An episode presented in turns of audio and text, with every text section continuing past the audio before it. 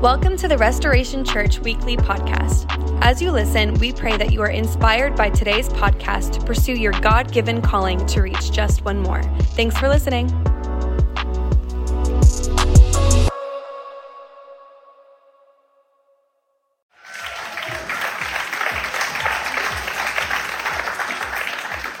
Well, hey, everybody. Um, before I'm going to preach here in a minute, but before I do that, I just uh, want to welcome all of our locations. So, uh, Milton, excuse me, Milton, Plymouth, and Bethlehem. Great to be with you guys. Before we preach, I've got a few things I want to talk about. One of them being Cuba, and uh, just want to give you an update on a couple of things. And it will be too hard to try to do that in the middle of the message or try to fit it in. So, is it cool if we take some time right now and just chill, relax, take a deep breath, everybody get comfortable, and let's talk for a minute. Um, obviously, I was part of the team that went to Cuba this week, and it was so good. It was such a great time. Last Sunday, I had the opportunity to uh, to preach at to preach um, a Sunday service there. Service was about three hours, and about maybe an hour and a half of that was uh, the team praying for the people in the church. And it was powerful. And it was special. It was a good time. It was there, you know, our understanding of what church is like in, in other cultures or what believers are like in other cultures, I think we tend to put ourselves on pedestals. You know, we're going there to help them. And we were going there to help them, but not because we were better than them, um, but just because they needed help. And God had given us the opportunity to do that. They're very, the church we went to, uh, I, I, think I told you this a couple weeks ago, but just, uh, just a couple decades ago, there were just about 800 churches in Cuba. There are over 13,000 Assembly of God churches in Cuba now, so that's just a one denomination. And we had the church project we were at, but we also went and visited a number of other churches. And every church we went to in this small community of probably like 20 minutes, you know, from either our hotel or from the church we were working at, there were other ch- churches we're building. There were so many projects we could have been on. This was just the one we were assigned to. I want to show you a picture of the church because we maybe we think of this little teeny, this little teeny thing, and what you're looking at behind me is I, am I'm, I'm standing on the a second floor walkway that's leading to some classrooms, and what you're looking at this picture is a picture of the future auditorium. So what we did in our week was there. I mean, this is a, a massive project. There, there, were 322 people um, at their service last Sunday, and it's a big, it's a big, growing church. And they're meeting in a temporary uh, auditorium that they've outgrown. And so where the temporary auditorium was, they have modified bus seats and tarps to to keep people out of the shade that was just extending as far back as the property was. This property right here, what you'll see is there'll be a second story wall and ceilings. There'll be high ceilings. And I don't know if you can see it, but in the background there, just over the red tarp, you see a straw hat. That guy was, um, at that point of the project, he was building the forms for the concrete for the balcony. So again, large project. And they hope to have the, the, the second floor walls and the roof done by June if everything goes well, and it doesn't always. So the, the entire week we were there, we were waiting for uh, dump truck loads of sand and stone to show up, and it never did because uh, he, they, he, the driver wasn't able to get the fuel to drive the, the sand there. But um, that's the next phase of the project. Is this a, a large church, a major construction project, and making a huge impact in that region in Cuba.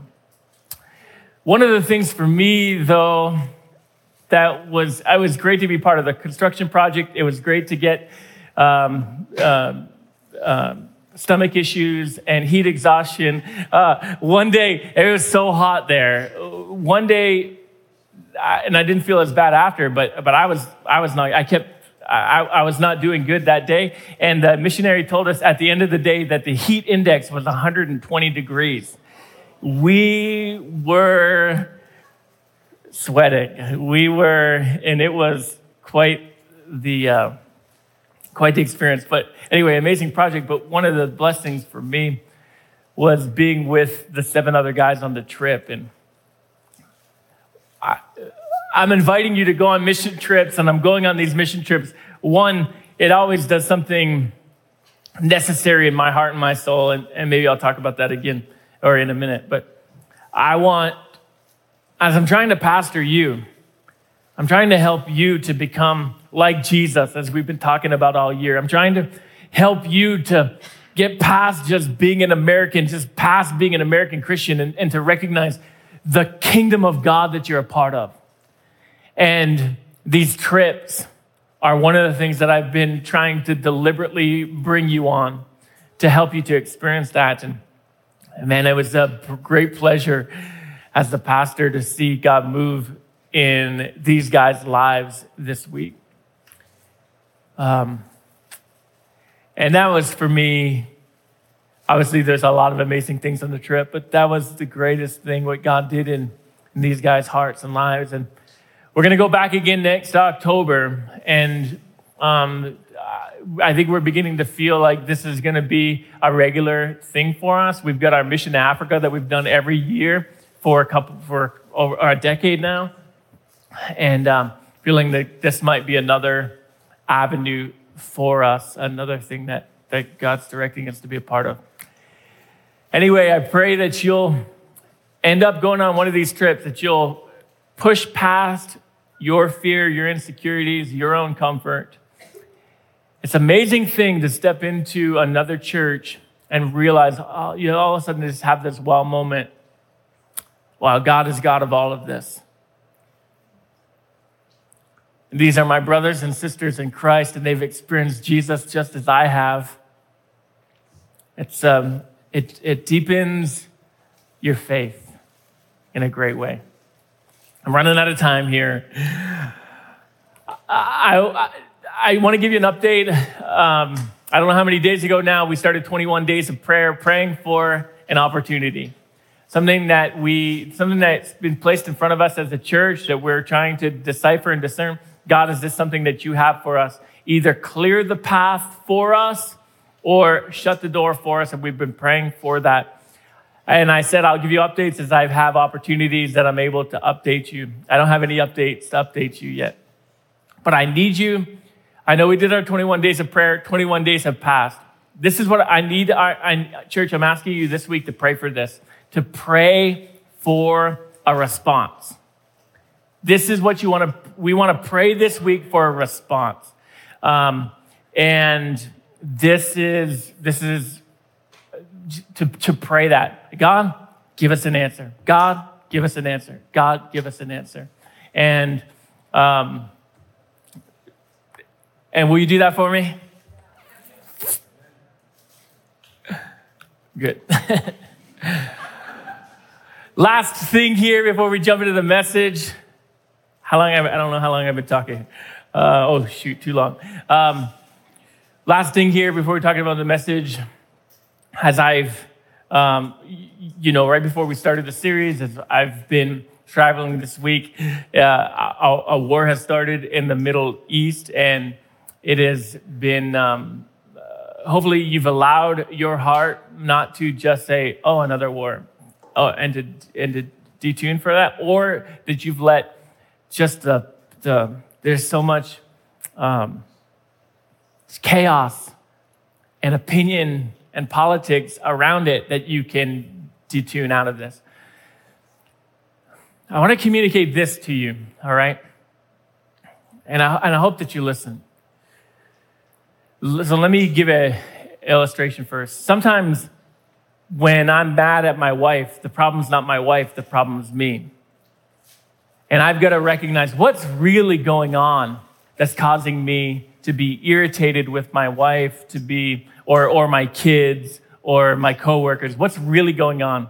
And sometimes I'm recognized that, oh, I, I, I'm, I'm a, I'm, I'm not t- taking care of my soul. I'm, I'm not as connected with the Lord as I need to be. I'm letting anxieties and burdens overtake and overwhelm me instead of resting in God. And I can recognize what the root issue is. The issue is not, you, you, you know, what the kids are doing or how they're behaving. And that's not what's causing me to act the way I'm acting. The issue is my heart and what's inside of me that's causing that. And in this issue, this, this issue with Israel, we can, can look at it and mistakenly think that the issue is about land, mistakenly think that the issue is about governments, the issue is about policies, and that there's somehow going to be some way to orchestrate all of that, that everybody will be happy and there'll be peace. As Christians, what I want you to know and what I want you to recognize and what I want you to be aware of is that that is not the root of the issue. The root of the issue we find in Scripture, and this is a demonically motivated event. This isn't about this isn't, is, isn't about land or governments. This is, and it connects into the scripture that I'll read again later, but Deuteronomy 14 2 says, You have been set apart as holy to the Lord your God, and he has chosen you from all the nations of the earth to be his own special treasure. What happens is there's a people group who have been picked and selected by the one true God. And there are dark demonic forces in this world who hate that.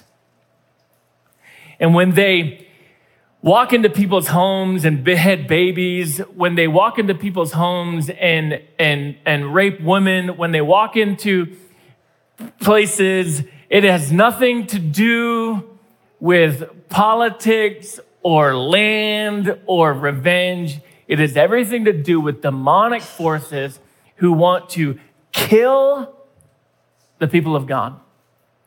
The same demonic motivation that caused the Jewish people to be, to be focused on in the 1940s is the same demonic force that is at work, not only in Israel, but that's causing, if you've been paying attention, in Australia, there have been chants in the streets, gas the Jews. Did have you seen that? That there are professors in our country posting on X, which is Twitter for those of you who don't pay attention, posting that what Hamas did to the Jewish people um, a number of days ago when they just killed innocent people, that every that anybody who supports Israel right, now should receive that same treatment, that they should be brutally tortured and their families tortured and killed, that that's being the cry in our country right now. We've got to recognize what is happening here. This is a, this is a demonic, spiritual, dark spiritual force at work and that doesn't cause us to be fearful, but it needs to cause us to pray. And, uh, and to recognize, too, as we believe that, it, that, that Jesus will return again and he's going to reset all of this. And that those moments could be now. We, we have no idea. But those moments could be now. The last thing I'll say is that God loves all people. And Jesus died for all people. And in uh, all parties that are uh, at war against each other, those who, uh, at all parties, Jesus died for them. And the only hope for any of this is for Jesus to save lives and to save souls. And we're going to keep praying for that. There's been great testimonies already of people coming to know the Lord through this, and we continue to pray for that as well. Is that everything I wanted to say? how, am I going to preach today? Listen, you're going to hold on to your seats. It's going to be fast. Um, I'm going to talk fast. It's going to be as long as normal, but I'm going to talk really fast. Uh, listen, we close your eyes? Can we pray? And then we'll jump into the word. Jesus, we love you. And your, the scripture talks about over and over and over again of how evil is going to increase as we get closer to the day of your return. We pray, Lord Jesus, come now. And if you don't, we know what you've written in the book of Peter that your patience means salvation, that you're not willing for any should perish, that any would perish. And so you're holding out. You're holding back, you're delaying. And though we're, we see suffering and we see pain, we know that it's only continuing because there are more people that you have yet to save. Jesus, may your word be preached. Continue to send Christians, continue to send missionaries, continue to send angels, continue to speak in dreams, continue to bring the joy of salvation to those who are looking and willing to listen. We love you, Jesus, and we praise your name, the name of the only Savior, the name of God's only Son, the name of Jesus. Amen. Well, listen, let's jump into that to a clip from a Disney movie. All right. Hey, let's watch.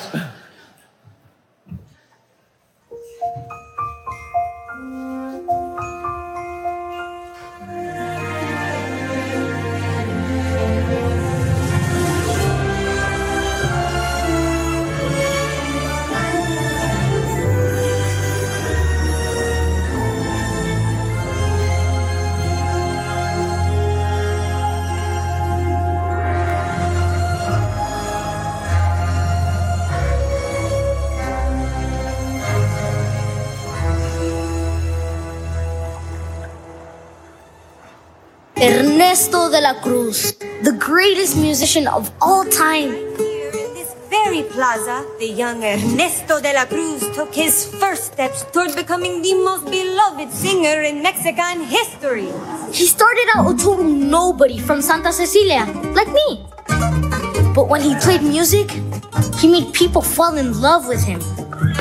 He starred in movies. He had the coolest guitar. He could fly. And he wrote the best songs. But my all-time favorite, it's Remember me. Though I have to say goodbye, remember me. Don't let it make you cry. Or even if I'm far away, I hold you in my heart. I sing a secret song to you each night we are apart. Remember me. Though I have to travel far, remember me. Each time you hear a sad guitar, know that I'm with you way that I can be.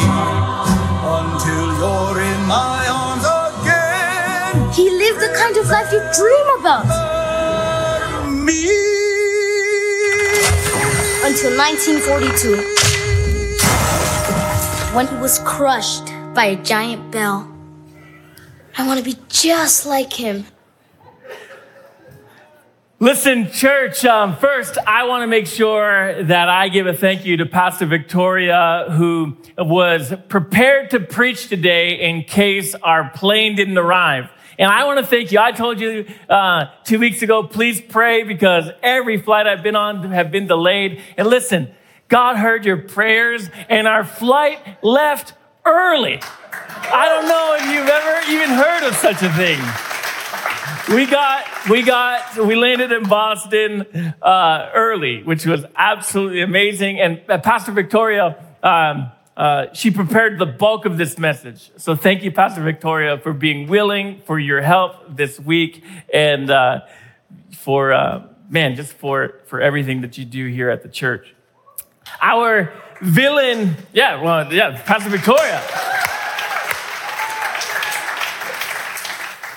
This week, uh, the movie is Coco, and the villain is Ernesto de la Cruz. And he was talented and he was well loved. He was a celebrity. And obviously, he died tragically. You guys thought that was funny. Um, and what we don't see in this clip and what we don't see for, for much of the movie is the secrets he was holding on to.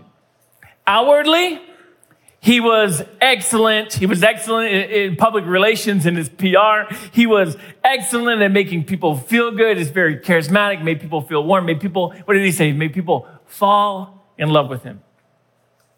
As great as a person as he might seem externally, inwardly, he was a villain. His soul was dark. And this morning, we'll eventually get to why he was considered a bad guy. We'll show you a clip from that part of the movie. But in scripture, there's what we're, what we're always looking at in scripture, there's someone who was similar, probably someone that this was based off of.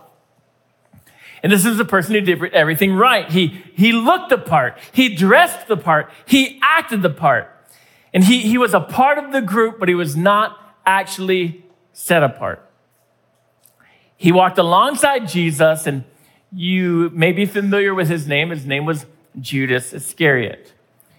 What I want you to know, if you're not familiar with the Bible, is that Judas was not a fictional character. And he, this was not, the account of his life was not a, a fictional story. He was a man who really did the things to Jesus that you've heard about. And if you haven't heard that, we'll tell you today. Jesus is, uh, Judas is identified in Matthew chapter 10 as one of Jesus's 12 disciples. And what does that mean? It means of the people that were close to Jesus on earth, he was one of the 12 closest people. He would be living life by Jesus' side, learning from Jesus, eating with Jesus, and walking with Jesus. And what we, what we begin to understand Ernesto, we begin to go through the story. I want to show you another clip. And in this clip, we've got the main character, Miguel, and he is trying to get to the, um, I don't remember what they call it in the movie, but get to the afterlife to meet with Ernesto de la Cruz. And so let's show you this clip. Hey, Negrete, Infante, have you met my great-great-grandson? My great-great-grandson. He's alive and a musician to boot. Dimple? No dimple. Dimple? No dimple. No dimple. To our friendship. I will I'll move heaven and earth for you, amigo. Salud! Poison! You know, I did all my own stunts. Though I have to say goodbye, remember me. In this clip here, um, here Miguel's with his hero, and and and he is everything he'd hoped it would be, and he thinks you know his hero is his his great grandfather, and he's spending all these memories, experiencing all these things with him. I want you to think for for a moment how cool it would be for you if you got to spend time with Jesus like Judas did. How cool it would be for you if you were one of his 12 disciples, if you had the opportunity to be with him face to face. And for over three years, Judas did that. He traveled with him, he heard his teaching, he witnessed his miracles, he shared meals, laughter, memories. Now, I, I, mentioned this a second, but I, I want to focus on this part. As we begin, I want you to begin thinking about you and processing your life. It's something that I want you to think through or to understand. To be a part or to act the part is not the same as being set apart. And this idea set apart, it comes from scripture, a few different places, but one of them that I read moments ago was in Deuteronomy chapter 14. It says, You have been set apart as holy to the Lord your God. And he has chosen you from all the nations of the earth to be his own special treasure. And there is an application to the Jewish people, but we know that we've been adopted in. That this is for us as well. That God has set us apart as a royal priesthood as a holy nation, as a peculiar people. He has set us apart. He's defined it. He's marked us as his own. And it is a difference to be a part of what's going on. It, there's a difference between being a part of what's happening, being around everything, and actually being set apart from God.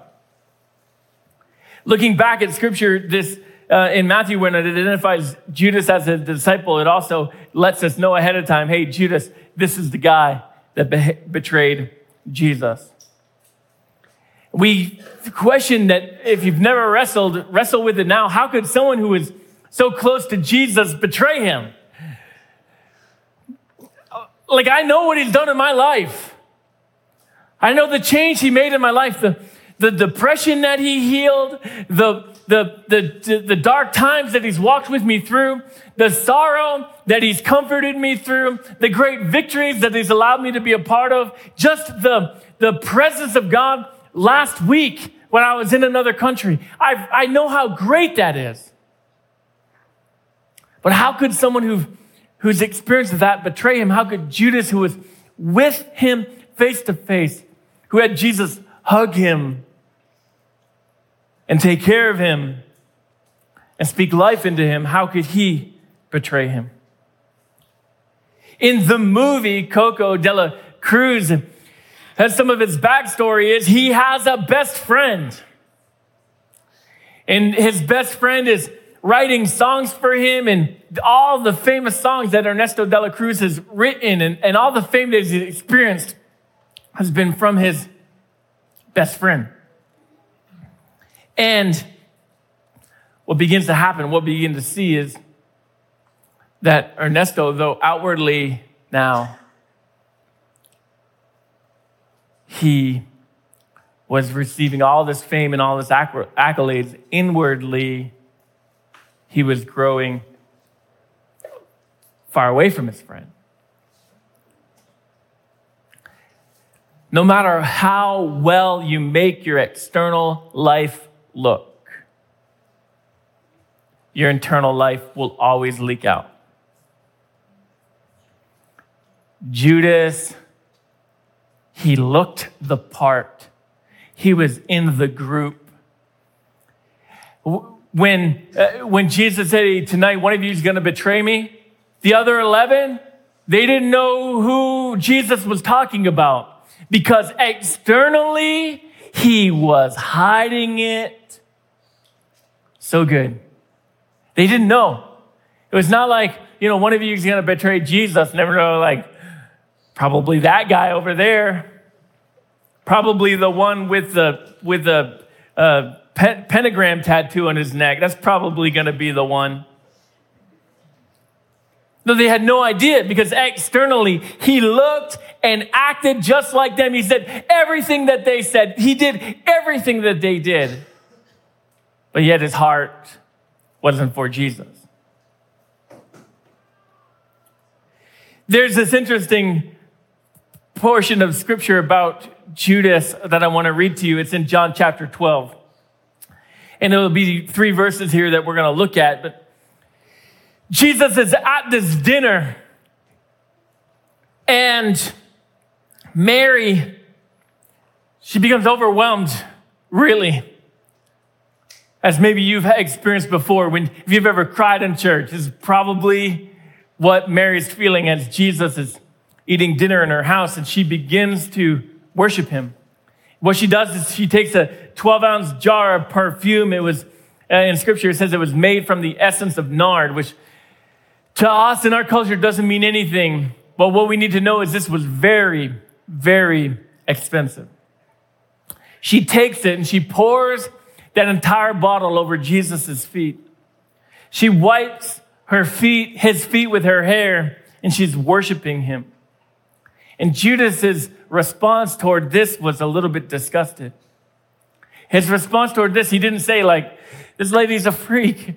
No, but he began to wrap his heart around some spiritual language, as we tend to do.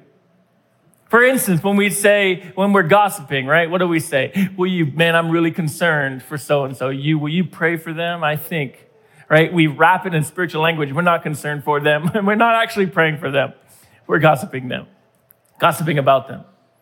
And so, what does he say? So, uh, verse number four, John chapter 12, verse number four Judas Iscariot, the disciple who would soon betray Jesus, said, That perfume was worth a year's wage.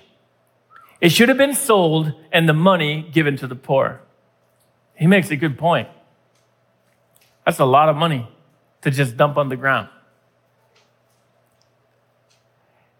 Eh, but he has no concern for poor people. What we begin to see is in verse number six, as they recount the situation and the understanding of what's going on, verse number six, it was not that Judas cared for the poor, he was a thief.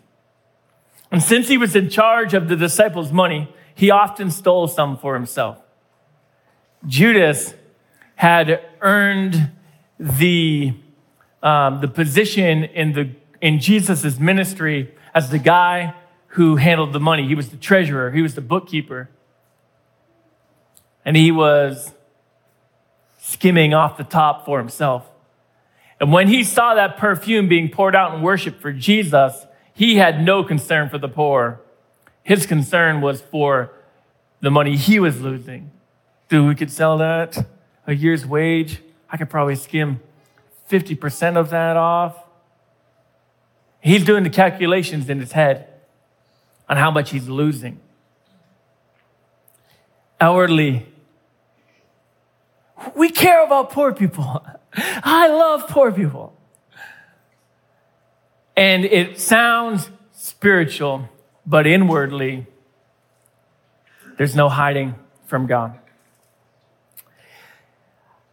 I, have been back and forth on, on sharing this, but don't share the picture yet. Let me, let me tell the story. I, I've been back and forth on sharing this picture, and I don't know the person who made this comment. It was a Facebook comment.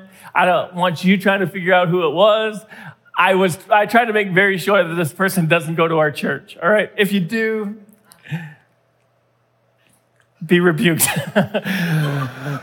uh, but um my boys uh, they they have a heart for kingdom builders and raising money for kingdom builders and um, uh, which I deeply appreciate, and I often try to talk them down. All right, um, probably for the same reasons. Like, uh, guys, anyway, uh, recently they posted a, another video at the beginning of the month. They posted a video saying, here's our goal to the end of the year. Here's the opportunities you can have to participate in that to the end of the year.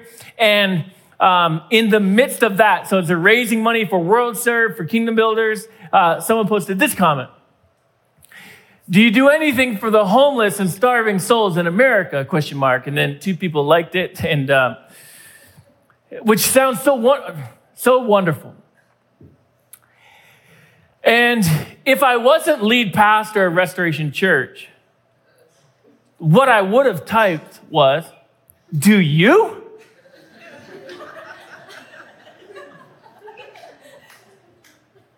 These kids are are their goal is to give $50,000 to kingdom builders this year. What have you given? That was the, that was how I wanted to respond. It. Here's how I responded. I didn't say nothing. I just used that as a sermon illustration. but right, it, it just sounds so, oh, good for you what you're doing, but what about the people over here? And that is really an attitude that can that does kind of creep into the church for a little bit. You may have even felt it. Why are we giving money to why are we giving money to the um, to the church in Cuba? Don't you know we need new carpet in the Dover lobby? Don't you, don't you know that we could be using that to do outreach in our community? Don't you know that our, our, our Trump set from 1945, not in a good antique classic way, but in a sad way. And don't you know? And, and we begin to think like, why are we doing all that for them? What about the needs we have here? And we've got to recognize that statement is not coming out of a good place in our heart. Our concern when we're communicating that way is not actually for the lost people in our communities. What is it coming out of? Uh, it's maybe a similar place in Judas's heart. What about my comfort? What about my needs? What about my wants? What about me?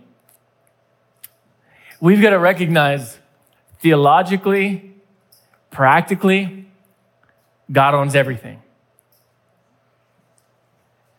God owns it all. And I think I'm going to preach this to myself right now as much as I'm going to preach it to you.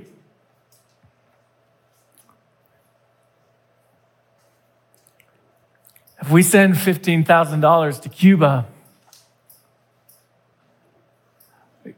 God says, okay, I'll take care of you. And when we take our perfume and dump it at the feet of Jesus, or we take what's precious to us and we give it and offer it to Jesus, there's a greater blessing for that than anything else we could have spent our money on. And we are obviously not a church that neglects and doesn't care about our own community. If you gave your life at G- if you gave your life if you gave your life to Jesus at Restoration Church at any point, eh, whether it was recent or 35 decades ago, will you raise your hand? Every location, you gave life to Jesus at Restoration Church? Yeah. We're preaching Jesus. Dela Cruz, he has a best friend. The best friend wrote the songs that got him in the spotlight, but when his friend said, I'm done, I'm retiring, I'm leaving. All of a sudden, Dela Cruz couldn't let that happen. This is what happened next. I got homesick and I packed up my songs. You want to give up now when we're this close to reaching our dream? This was your dream. You'll manage. I can't do this without your songs, Hector. I'm going home, Ernesto. Hate me if you want, but my mind is made up. Oh, I could never hate you. If you must go, then I'm I'm sending you off with a toast. To our friendship. I would move heaven and earth for you, mi amigo. Salud!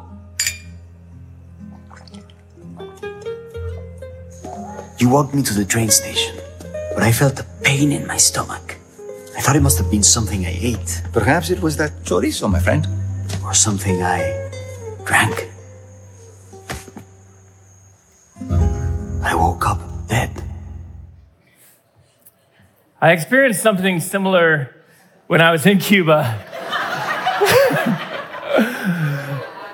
I forget what they called it, but it was uh, Uh, uh, Azure de Kanye. It's Kenya, Kenya, Kenya. I don't know what it was at first, but I knew I took one sip of it, and that was a mistake. Perhaps I've been poisoned. Perhaps it was the sugarcane juice, and it was. But listen, he he betrays his friend. He kills his friend. Everything he had was from his friend. He kills his friend to keep those songs, to keep the fame going. Judas betrays Jesus because he loves money. And when he recognizes that Jesus' popularity scale was going up, up, up, up, up, I'm going to jump on those curtails. All of a sudden, you recognize wait a minute, stock's dropping on this guy. The popularity is going down, and it's going down fast. He did like you might do. He's like, I'm going to buy out of this stock. Before I can get nothing out of this, I need to cash this in. So he betrays Jesus. He agrees to make a false report against Jesus to give them, the, the Jewish leaders, a reason to arrest him. Because they couldn't arrest Jesus for no reason. But now they had one of his 12 saying, Yeah, bad dude, heretical. He, and, he, and, he, and he's agreeing to, to be a witness. He does that for 30 shekels of silver, which was very little money. It was not a lot of money. Because what did he care about? Money was his love. Money's what he wanted. Ernesto didn't care about his friend, he cared about his fame. We look at our lives. What are we willing to sell out for? Jesus, I'm going to follow you, but man, as soon as I get something better, I'm going to chase that. Jesus, I'm with you, I'm with you, I'm with you. Oh, wait a minute, it's not popular to be Christian anymore. I'm not one of them. Jesus, I'm on board. I'm here. I'm gonna just step back a little bit and reevaluate. Being set apart is different than being a part. You can be part of the crowd, part of what's happening, but being set apart for Jesus is different. We may not be betraying people, we may not be poisoning people. And I, and I, I just believe with a pure heart, my, the Cubans were not doing that on purpose. Only God knows. Um, Pastor, your sermon, so convicting, so good. Have some cane juice. um, but listen to this scripture. The Apostle John, who is one of the disciples who followed Jesus to the very end, never turned away from him, not for a moment. That's who I want to be like. He wrote this This is the message we have heard from Jesus and proclaimed to you that God is light. And in him, there's no darkness at all. If we say we have fellowship while with him while we walk in darkness, we lie, do not practice the truth. If if outwardly we're telling, yeah, I'm one of him, I'm one of him, one of him, but inwardly there's darkness. We're not practicing the truth. But if we walk in the light as he is in the light, we have fellowship with one another, and the blood of Jesus cleanses us from all sin, which is a beautiful thing. If we say we have no sin, we deceive ourselves and the truth is not in us. If we confess our sins, he is faithful and just to forgive us our sins and cleanse us from all unrighteousness. If we say we have not sinned, we make him a liar and his word is not in us. I invite the band to come up and a couple of things about this scripture as they're getting into place. Verse number six, if we say we have fellowship with Him while we walk in darkness, listen, we can live a life that looks good and perfect to everyone in the room. We can tell all the people we know that we're followers of Jesus. But if we continue to walk in darkness, if we continue to walk in sin, then we're lying. Judas, he was there, he was apart, but again, he was not set apart he walked in darkness. Luke chapter 12, verses 2 and 3 says, The time is coming when everything that is covered up will be revealed, and all that is in secret will be made known to all. Whatever you have said in the dark will be heard in the light, and what you have whispered behind closed doors will be shouted from the housetops for all to hear. This is not a threat, all right? This is not a in your face, like, challenge, like, you better, we're gonna find out. Listen, we love to walk with people through confession. It's a much more difficult thing to walk with people when they've been caught. And we're not concerned about how you're living your life. We're just saying, do you want to follow Jesus? Let's follow Jesus then. And let's help you do that. You don't have to pretend if you don't want to follow Jesus. We're not going to start hating you. Just don't come. Go live however you want to live your life. I'll still be your friend. We'll still talk to you. We'll be nice to you. We're not going to hate you if you decide, I'm not going to follow Jesus anymore. I'm going to live. I'm going to live the prodigal life. I'm going to go do it. Our concern is not controlling you. Our concern is helping your soul to be set free. And I'm going to say something to you that maybe you've never heard, maybe you've never believed. I need this to sink in deep into your deep, deep, deep into your heart. It is easier to be set apart than it is to play the part. And you, some of you, you're trying so hard to keep your lies hidden, trying so hard to keep your lies hidden. You're so afraid of getting caught. You're so afraid of getting found out. I mean, you're you can't even keep. You got to delete your t- text messages. You got to delete your your web incognito. You're doing all these things. You're you're hiding. You you can't even keep it straight. And the, the pressure and the anxiety that's overtaking you, trying to keep the outward appearance. You don't have to do that because the blood of Jesus cleanses us from our sin. Instead of being a part, instead of acting and playing the part, you can just confess your sin to Jesus and be set apart. Instead of acting religious and acting like you have it all together, you could just give your heart and life to Jesus and be one of His. You don't just have to act like one of His.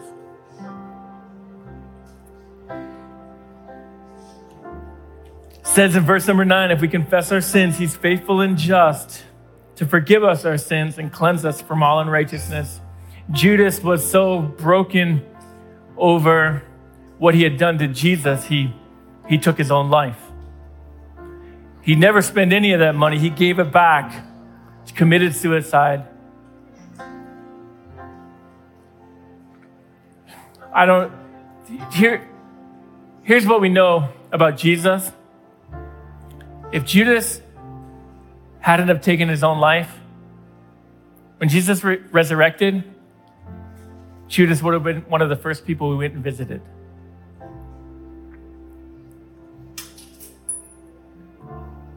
Because Jesus didn't hate Judas. He didn't hate him after, he didn't hate him before. And he would have did like he did for Peter, cooked him some breakfast. Did We read that in another part of scripture. And I can imagine the response that Judas would have had at the loving kindness that Jesus was extending to him. I can imagine it because I've been there. As I've sat in a church service and confessed my sin to God and allowed him to love me and wash me clean. And the deep joy I felt from that, the deep gratitude I felt from that we wrongly think that God hates us, that Jesus hates us, that he's disappointed at us, that he's mad at us. But listen, he loves you. He died on the cross for you. He wants everything to set your soul free. He wants everything to set you apart. He wants everything to love you and to care for you and to grow you. Playing the part, acting the part is hard. Being set apart is easy. It just starts with a prayer. If you close your eyes right now, we're going to pray. But you're feeling that I've got, man, I am lying and I am hiding.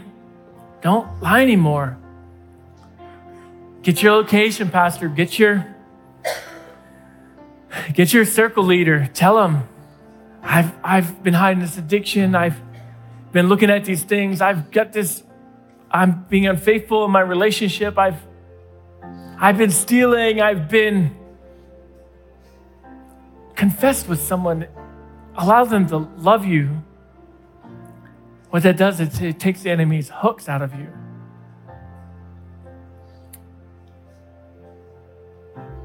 Confess what's going on to Jesus. And allow Him to lift up your head, allow Him to minister to your soul, allow His blood to cleanse away all of your sin, all of your iniquity. Jesus, we love you. And for those this morning needing you, there are those who are saying, I, that's it, I'm giving my life to Jesus today. I'm not running anymore. I'm not pretending anymore. All they need to do is ask, Jesus, will you be my Savior? Will you forgive my sins? I believe that you're good, Son, and I ask you to be my God. And you do it. You receive them, you forgive them, you adopt them, and they are now set apart. They've been in the room, they've been part of the group, but now they are one of yours. Jesus, for those who are hiding sin, they, maybe they've been hiding it for a long time. Maybe the consequences are going to be great to confess it. I pray they wouldn't hide it anymore. But they'd enter that path to freedom, that path I'll surrender that path, God, of allowing you to make what's in their heart be true to what's outward in their life. God, make us have integrity that our outside and our inside match. Change us all. In Jesus' name we pray. Amen.